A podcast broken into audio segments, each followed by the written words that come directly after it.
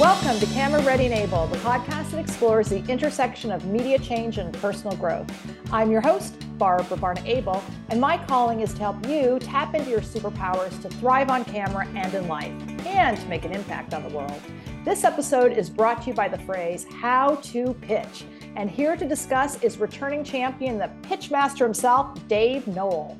Dave is a partner in Keller Noll Productions, a TV show creator, executive producer, and two time Emmy winner with over 60 television shows to his credit, including Chopped, which is currently in season number 54 on the Food Network. Shows that Dave has successfully dreamed up and pitched with his partner in crime, Cleve Keller, have racked up a staggering half a billion dollars in sales. That is a serious metric. Dave is also the visionary in charge, which just happens to be the title of his new book, available in September 2023. Welcome back to the podcast, Dave. I am so excited for this conversation and really thank you for saying yes again. Oh my gosh, it's an honor. Um, I really enjoy your podcast, but more importantly, I really enjoy you. And I always oh. have, as long as I've ever known you, since the very first time we met. Um, not not that long ago, but you know, it was a while. Well, for anybody new to the podcast, Dave and I were colleagues at VH1. And um, when I met Dave, you were a production assistant. Probably, yeah. I was a, like a PA or maybe even even an intern or something. I don't yeah. know. And and the only reason to point that out is, you know, you were a PA or an intern, and now you have half a billion dollars in sales as uh, the visionary in charge with over sixty television shows to your credit. So I just, it's a um, pretty awesome and inspiring career and, trajectory. and a wife and three kids and a lot of lost a lot of lost hours of sleep. So many. So well, many. again i'm really really thrilled you're here because you really are the pitch master. So um, i'm personally really excited about this. I mean, the quote unquote asking for a friend phase, or I'll just be really honest, is this is an example of when I have people on the podcast because they're things I really want to know and learn. But I wanted to get in by saying pitching is not just for television. Mm. My clients and listeners pitch themselves for, you know, money and with investors. They pitch ideas to their bosses. They're pitching products. So I really want to start out by asking, you know, what are some of Dave's um, secrets to successful mm-hmm. pitching? Look, the way I look at it is, um, I have a section of the book. So the the book is uh, seven main sections, and I have a section of the book, and it is called "Life's a Pitch and Then You Die." And I am always shocked, you know, because when you when you create and sell and produce TV shows, inevitably, um, you will come across people who uh, you know react with slight scorn or just outright scorn and they say things like well I could never sell anything. I'm not a salesperson like you are. There's a lot of that like negativity, like I would never sell. And it's like, uh, okay, that's totally, you know, whatever. I don't care. But um, the way I look at it, and I think it's true, is life's a pitch. Life's a series of pitches. You, you, I, I once, you know, tried to get my wife to go out with me. I finally, you know, or you know, she wasn't my wife then. I finally did and then I asked her to marry me, and she said yes.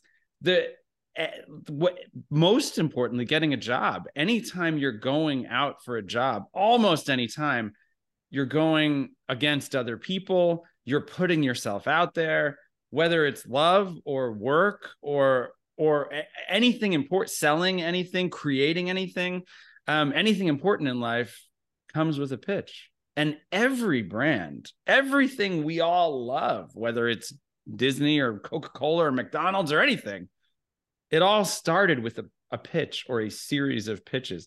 So when I get scorn, I, you know, well, I could never be a salesperson, unlike you, Dave. Um, I'm like, well, you will probably succeed less because you don't know what you're doing. I want to go on record as saying I was one of those people for a long, long time. No, for a long, long, long, long time. And transformative when I started to understand exactly what you just said. One thing that helped me was learning the idea that um, sales is simply enthusiasm transferred. Absolutely. And that two, we're in sales all day long. We all are. Wait, Exchange wait. of ideas. What do you want to have for dinner? Where do you want to go? 100%. And we so, all are Yeah. So once you change your relationship with that and the S word no longer becomes a dirty or scary word. Yes. And, and and then we can go into it's like having to believe in what you're selling. And that's that's where coaching comes in, by the way. Yeah. Um, especially if you're selling yourself. But okay, Dave, so right away, when did you figure out you were good at this? Yeah, it's uh I it's I think it's all accidental. I really had no I I just had this thing for I want to create TV shows before I even knew that was a thing. Uh, when I was in college, um, I started. The, American University had this big empty studio that they didn't really do much with. There was once a week a news thing that the that the students did on Sunday nights. Um, and at one point there was a game show they did called the roommate game. But other than that, it was pretty empty. And junior year, I started a talk show, uh, which was called Midnight with Dave Noll. And um, what I learned doing that for, for 40 episodes, 40 hours, um, was my favorite part of it was the creativity of it. My favorite part of it was creating the show, creating the segments, uh, getting those things and then getting people to believe in them and then getting people to help out and launching them and have having somebody go hey i oh my gosh i watched that episode. That was really good. Um, that was really cool to me. The amazing part of that story um, is my brother took over the show. He ended up doing so he's four years younger than me. So he he started as the co-host of the show. My co-host became the host um, and then after a year, he took over as host, did a hundred plus episodes. And then I started working with you at VH1. And then my brother came to me and, and we, he had all these amazing clips. He was a 10 times better host than me, much funnier, um, just much more out there. His creative brain works at, on this comedic level that mine just doesn't. And so we took his clips almost sold it to MTV, came extremely close, like all and and was you know shocked, you know when it didn't go because it was gonna go and it, they were gonna pick up a pilot, and it you know like everything in TV, it failed. But then we took those clips and brought them to Comedy Central. And Comedy Central said we're gonna pick up a pilot. So this show that I created in college, um, became a Comedy Central pilot, and then they picked up 10 episodes, and I got my little brother with him. It was his talent, it's his amazing talent. But we got uh, him 10 episodes on Comedy Central. It was one of their first talk shows, if not their first talk show. It was called The Chris Wylde. They changed the title, uh, which was too bad, but it was called The Chris Wylde Show starring Chris Wylde. And so that was one of the things early on that taught me, oh, this is what I like. I didn't even know there were people who created shows, by the way. I literally I, I didn't know that. So when I started at VH1, I happened to become a person who kept annoying people that we worked with, like Bill Brand and Lauren Zalaznick and all these people. I just kept saying, "Hey, what if? What about this? What if we did this or this show? What if? What if we did this segment?" Um, and I tried to do it in a very nice way, but in a way that all of those things that you were just talking about, you you there you realize very quickly that the goal is to get people to live the show. So when I'm pitching now, we just we had like three big pitches yesterday. My whole goal is to get people to live live two things. One is live the show. So they are feeling the show.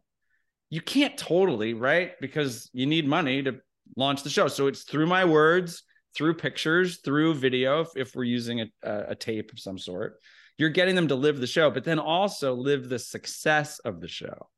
Um, and all of that is kind of hard to do, but that one of the keys is you need to feel it yourself. And I that is no matter what you're selling, whether you're trying to get a job or whether you're trying to get someone to fall in love with you, or whether you're whether you're launching a new product, obviously. Um, you need to feel all that success yourself or else no one who else is going to believe you? Whether you're even if you're selling garbage bags why are your garbage bags the best garbage bags in the history of garbage? Um, you need to feel and live that success so then you can get them to live it with you. I have so many follow-up questions. Go! Okay so oh, we're launching in right in now. no particular order but then relative to yesterday's three big pitches and the belief how do you and if you could speak for cleve sort of like mentally emotionally and physically prepare for that pitch which is different than the practical preparation? Because then i want to get into like how you communicate your pitch but like how are you because you're tapping into your belief but it's one thing to to think about believing it's another thing to believe. The the, the first of all well i mean just the basics like if i'm if i have three big giant pitches in a day there is definitely coffee involved. There is definitely coffee involved. Um and when i say that i don't just mean to like wake me up but i mean like just the act of that second cup or the third cup as you approach the third pitch is like reminding yourself okay let's and you don't it's it's the difficult thing is you don't want to feel you don't want them to feel like oh you're on and he's and, and it's you want them to feel that he loves the show so much. He he believes in the success so much that this is that's the goal. That's the goal. Can so you clarify coffee. what that means to believe in the success? I think this is we're landing on something so valuable and powerful here. Well it's when, when you're pitching a show right i don't just want i mean what cleve and i have been able to do which you know it's i don't it sounds uh over the it sounds bragging it sounds over the top but it's true. What the truth of the matter is what we've been able to do twice now is create the biggest money making show in the history of two different networks. And that's it's you know you have worked in television you know that's insanely hard to do right? So chopped they they've really had two gigantic hits uh diners drive-ins and dives. Look and i hold that's i wish that was my show. That is an amazing television show. And then chopped. Chopped is so valuable to them that it's like crazy to even think about how valuable that has been to that network and to discovery and now to warner brothers. And then america says which is our game show it is the biggest show in the history of the game show network. Um, no other show uh, comes close. We've now produced over 540 episodes. They've launched, I don't know, they've tried to launch 15 other shows on the back of our show. Um, there were there are weeks where it airs 70 or 80 times in the week. And to show just how big TV can be, there have been weeks where that's over 20 million viewers. So if you add up 80 times X number of viewers in the and that's 79 repeats in one new episode. That's how well the show repeats. Um so when i say live the success when when we're pitching a new show say it's anything say it's a, a true crime show or say it's a uh, a new performance competition it's a new it's a new dance competition. What we're trying to say is look this show isn't just good for next year like right? Because it's going to take a year for us to do the pilot for you to watch the pilot and go oh my god, it's amazing. These people are freaking geniuses. But you're going to watch the pilot, you're going to pick it up, you're going to buy your 10 episodes or whatever. But this show's so good that it's going to pop a number. It's so cool and original. And then you're going to repeat it, and people are still going to watch it. And then you're going to order instead of 10, you're going to be like, well, maybe we should order 20 of these next. And then there's going to be a year where you order 40 of them and then that and they're 10 years from now we're all going to talk about oh my gosh that was the greatest pitch i've ever taken. You know whoever the executive is that we're pitching what you want is really to change their life right? You want to to give them a show that's so successful that when they retire and someone says what's the most valuable pitch you ever took? It's like oh my gosh 100% that pitch with cleve keller and dave Noll that day that's the you know and how do you cram all that into a half hour meeting? That's the hard part. Wait i want to go back then because you said this in the episode we did earlier when you talked about positivity mm-hmm. as being part of your secret sauce and a really important aspect to pitching and developing and maintaining relationships. But you actually shared kind of the key to the chopped pitch and one of the things, so a tenet of communications is, you know, meeting your audience where they are. And you sort of just alluded to this is identifying for your listener, in this case, a network executive, how this fits in for them. meet them and, and, and, speak the language that they speak. And I think in the CHOP case, you identified where it would fit in the schedule, I, how it helped. Like there was a hole. Luckily, in we knew there was a hole that we knew they wanted one other competition, but luckily I had worked at VH1 and MTV and done things for Comedy Central and uh, and Nickelodeon, and I asked a ton of questions. And what you learn about our marathoning and stacking and how some shows are more valuable than others. And and like all this comes down to research by the way. No matter what you're pitching you should do more research than you've ever done and and we can talk about that more definitely.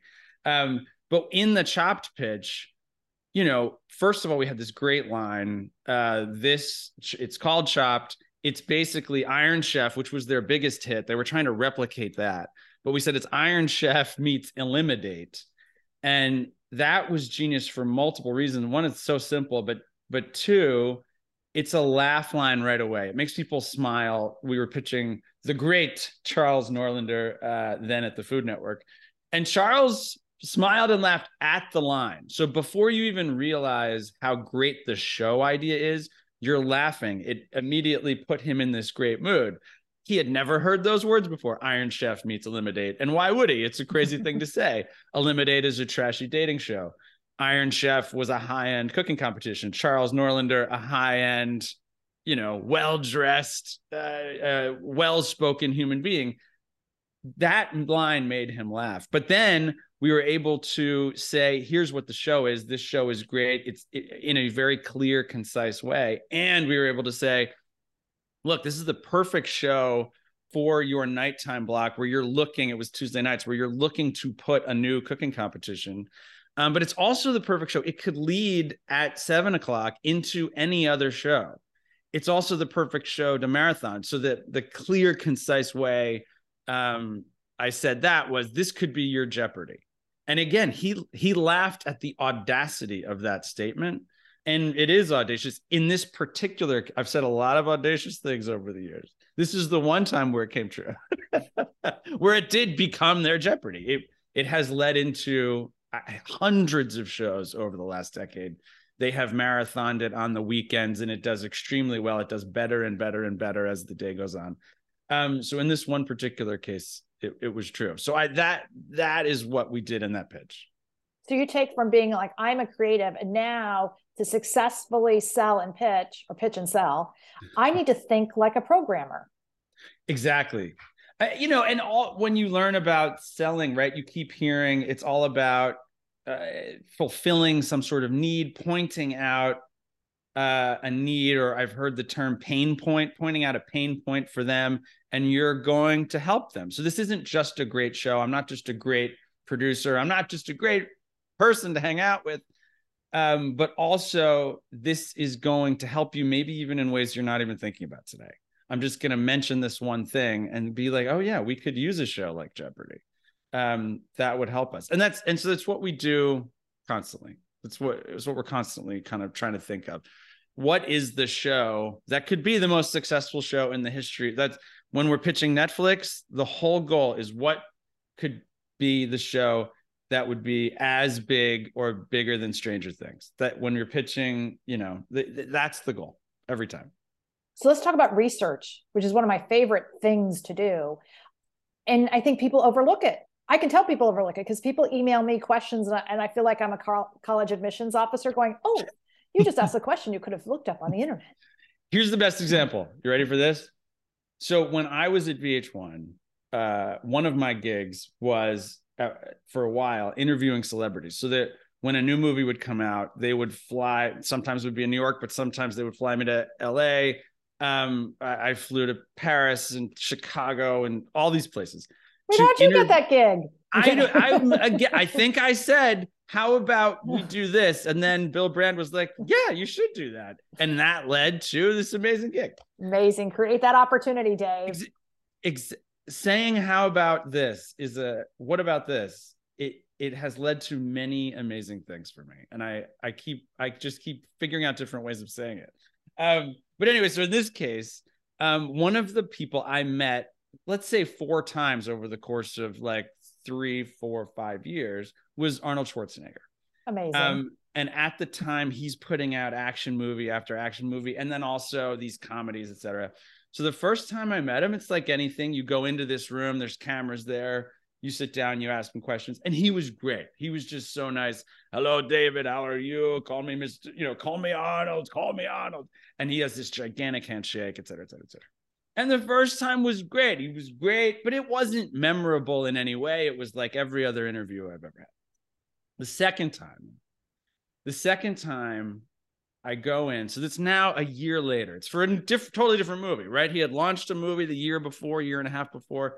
Now it's a year and a half later. I'm going in. At this point, I had interviewed 100, 200, whatever it is, 100 plus celebrities. Um, and it was very hard at that point to surprise me. It's always the same. So I go in and uh, immediately he stands up. So, first of all, he's this gigantic guy. I'm six feet tall. I'm not small, but Arnold Schwarzenegger is Arnold Schwarzenegger.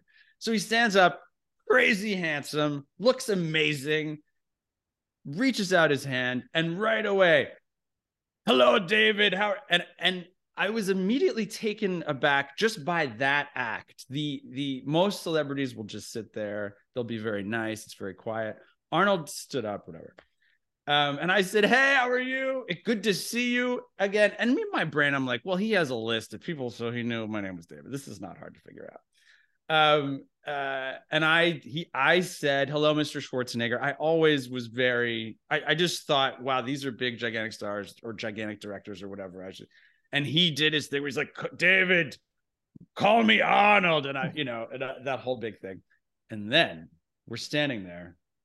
He says, Call me, call me Arnold.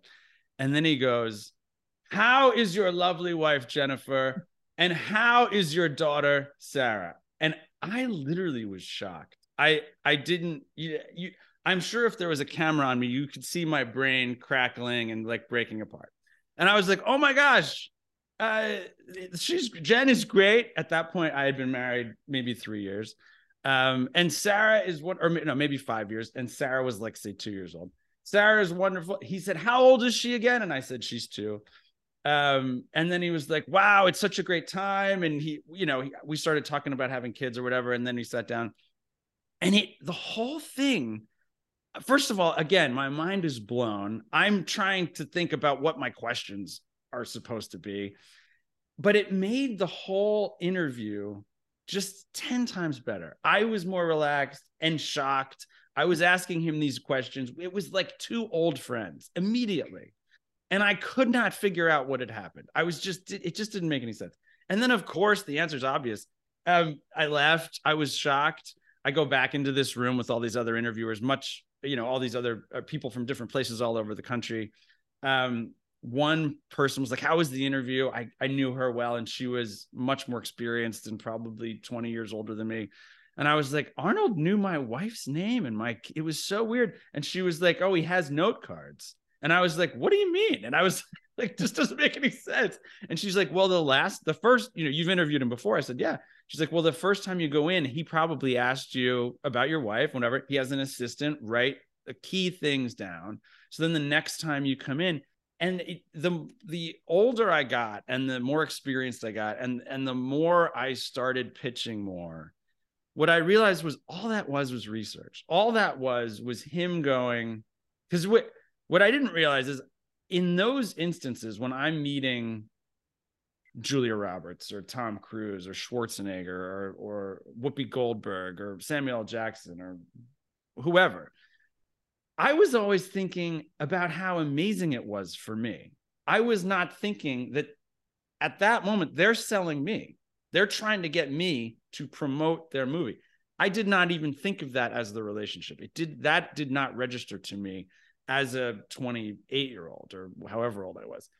Um, what I realized was that's what they were doing. And he was great at it. Some of them were just 10 times better at it than everybody. And that's, I think, why they became so globally famous. Schwarzenegger was amazing at it. Tom Cruise was amazing at it. Um, uh, you know, Will Smith. Um, this was pre-slap, obviously, but he was amazing at it and made you feel fantastic. Julia Roberts. Some people were just so good at it uh, that you ended up promoting their movies more because they were just such great people. And that's so that when I say research, it's not just no, like when we're researching, say we're pitching uh, Disney Plus, you don't just want to know everything about Disney Plus and everything you can about what has done well there and what has failed and who their competitors are, all the obvious things. But you, you also want to know who the person is you're pitching as much as you can about them. What what successes have they had? Successes then lead to decisions, right? And if they've had a success in cooking competition, they're much more likely to buy another one. Um, if they've had success in performance competition, they're much more likely to buy another one. So research i think it is it is it is the be all and end all of of a great pitch. Positivity obviously that's one of the things i always talk about but research is people it's crazy to me that people don't do it as much as they should. Hey that was a masterclass. That was incredible. We could like you know edit that and like sell it to masterclass. That was so phenomenal. Um, I do actually want to give a permission slip to people who are listening because I don't know if you hear this, but this comes up for me sometimes we take for granted that we should be researching people. I research my clients. I mean, who doesn't? Because you want to show up and know and and and what I'm getting at is like when someone has researched me and I've researched them, people feel good about it. Like they love to know that you've done your homework. And I'm bringing this up because some people will apologize and say, "Well, am I allowed yes. to do that?" I think it sounds like a little stalkery. And I was like, "No," because also it shows the lengths you're willing to go, like how hard you will work for something. I always say polite and persistent. So I get apologies about that same thing. Like, oh, I'm sorry, but I, I looked you up. Well, okay, I would have if if we're talking and you were looking to work with us or whatever, I would hope that you knew something. Like, don't be a moron. Um, polite and persistent and professional. That and then what happens is people will follow up and they'll say, I'm so sorry. Like after they've followed up the second time, I'm just like, following up on a regular basis doesn't show that you're uh i don't know desperate in any way. It shows that you're professional. That's it. I, I how many emails do i get every day? I, I don't even know. Some days it is an astronomical amount. I'm going to miss one. I'm not going to be able to reply to all of them. That's just a, tr- a truth. Cleve replies to a lot so then i don't have to. We split them up or whatever. But if you're following up with me you may have to sometimes reach out three four times. As long as you're polite professional, persistent. These are good things. These are not these are not bad things. Mm. Any other mistakes do you see people make regularly that we could correct right now? Negativity. It's weird how people don't. This is because when I started, so so I worked at MTV, MTV, VH1. I worked with you. Every day was wonderful. And then when I started um, uh, pitching on my own, um, and creating on my own, I took like a thousand pitches. I just, I, I basically reached out to everybody and said, I had gotten like a pilot on VH1 and a pilot on Nickelodeon. And I was like, I'm selling things. I'm amazing. I'm on top of the world. if you have any ideas, come and pitch me. So, comedians, producers, writers, all of these people came and and pitched me because I, I also didn't have enough ideas on my own. Now, Cleve and I don't take pitches anymore. We haven't for 10 years because our whole thing is creating.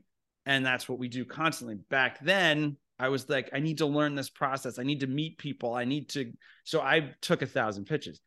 And what you find is a lot of times people don't do their homework. A lot of times people don't do any research. They're just kind of spitballing. And it felt like, oh my gosh, that idea you had in the taxi on the way over or whatever in the subway. But one of the most shocking things was negativity. I, I it is it is weird to me, but it does happen that people's um insecurities, people's people weird internal negativity comes out in weird ways. Um, we were pitching with someone who uh, is a big time unscripted television producer, and he and I, I was cra- it, was crazy to me.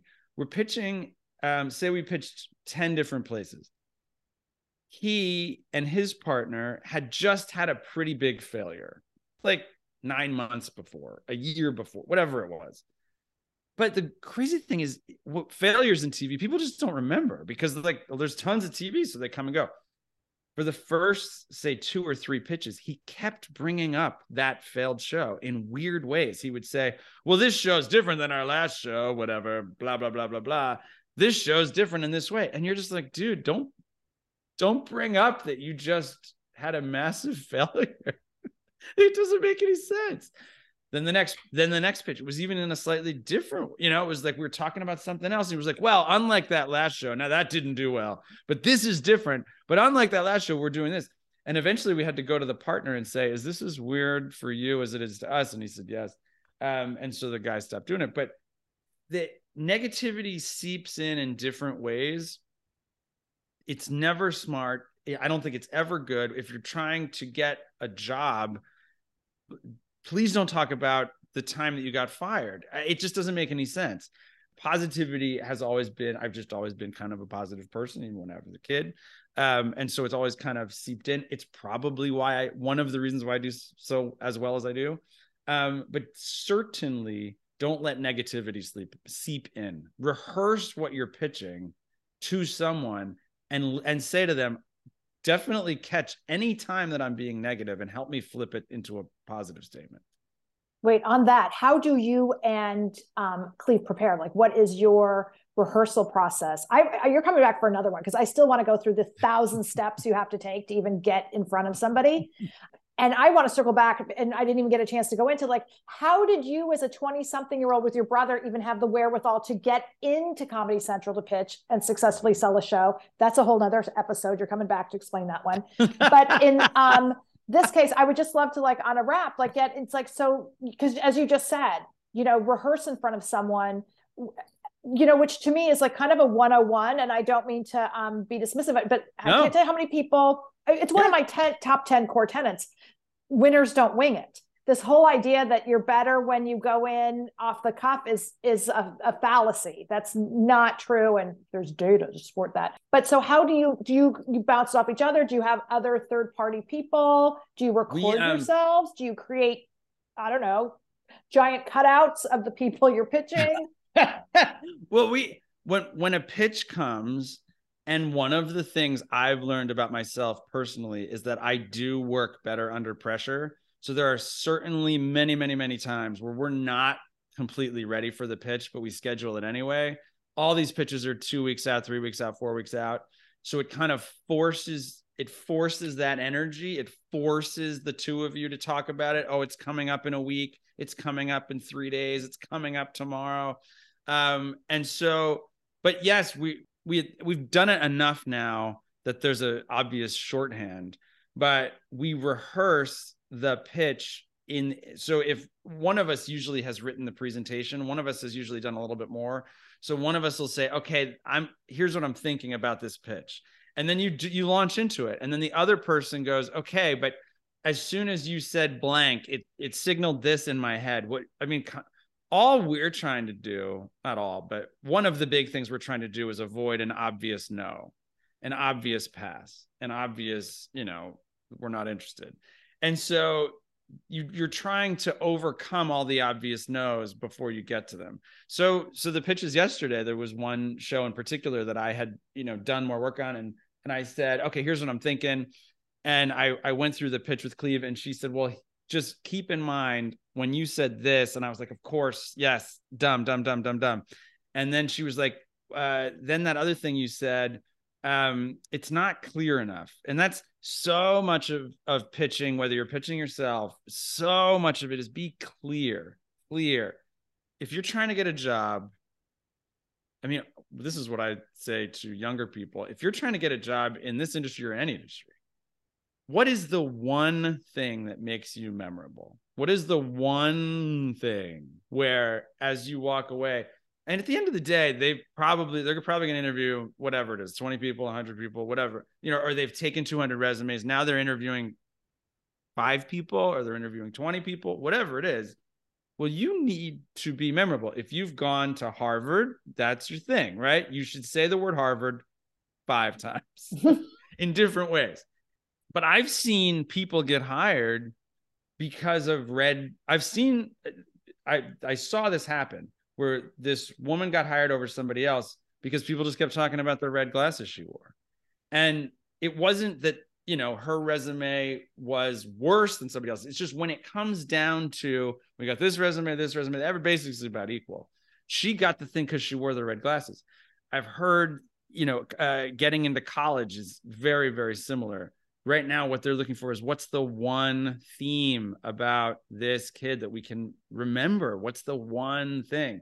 And so when we're pitching, we routinely say, what is the one thing that we're selling? What more than anything with Chopped, there was a lot going on, obviously, but the one thing I hit was Iron Chef because that that that time that was their one cooking competition that did well. So I must have said the words Iron Chef five times in different ways in in different parts of that pitch. I kept going back and so you don't have to say the obvious, right? You don't have to say, hey, Iron Chef is crushing it for you. Iron Chef is rating every single week um, because they know that. There's stuff that they know.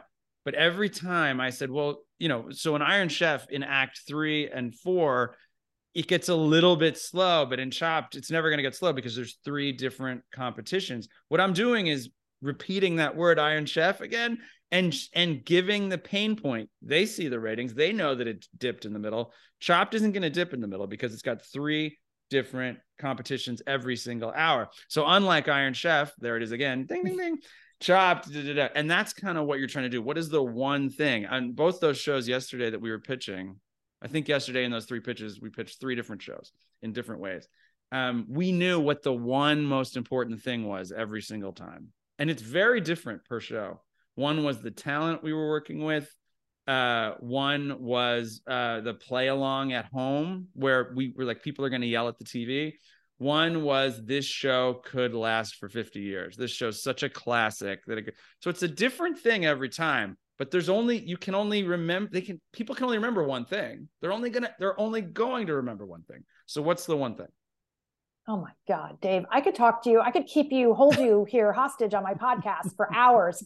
Um, but I won't do that. But I do want, in closing, I just want if you could give us a little amuse bouche about the visionary in charge. Oh my gosh. It, the book is coming in September. We're about to announce the official date finally. We're about to launch the website uh, finally. Um, but it comes out in September. It is called The Visionary in Charge. Seven simple rules. And as I said, one of them is life's a pitch and then you die. But seven simple rules because just one extraordinary idea can change your life. And it's so true. You see it time and time again. Um, and in the book, I talk about not only my own personal stories and Schwarzenegger's in there, um, but I talk about Oprah and uh, Stephen King and Walt Disney and all of these different people who I've either uh, met, so Barry Diller, uh, Jerry Weintraub, Tom Cruise, Celine Dion, I've either met, worked with, um, or just studied extensively. And um, you see it again and again and again, just that one extraordinary idea can totally change a person's life. And so that's what it's all about. Oh, I love it. By the way, thanks to you in the last episode, I read the Jerry Weintraub book and I got a lot out of it. Oh my gosh, it's such a great book. Thank Jerry you. Weintraub only wrote one book. Um, it's awesome. That and then the Brandon Tartikoff also wrote a book. No matter what you're working on, no matter what field you're working in, Tartikoff's book is amazing. It's it's unbelievable. Okay, thanks for the tip. Adding it to the list. Thank you, Dave, so much. Can't wait Thank to have you, you back so for much. the book launch. Always love it. Thank you. And thank you for listening to Camera Ready and Abel. If you're looking for help tapping into your greatness and becoming a better leader, please shoot me a note via my website, ableintermedia.com, and be sure to download my free ebook, 12 Tips for Success on Camera. And as always, please hit the subscribe button if you haven't already.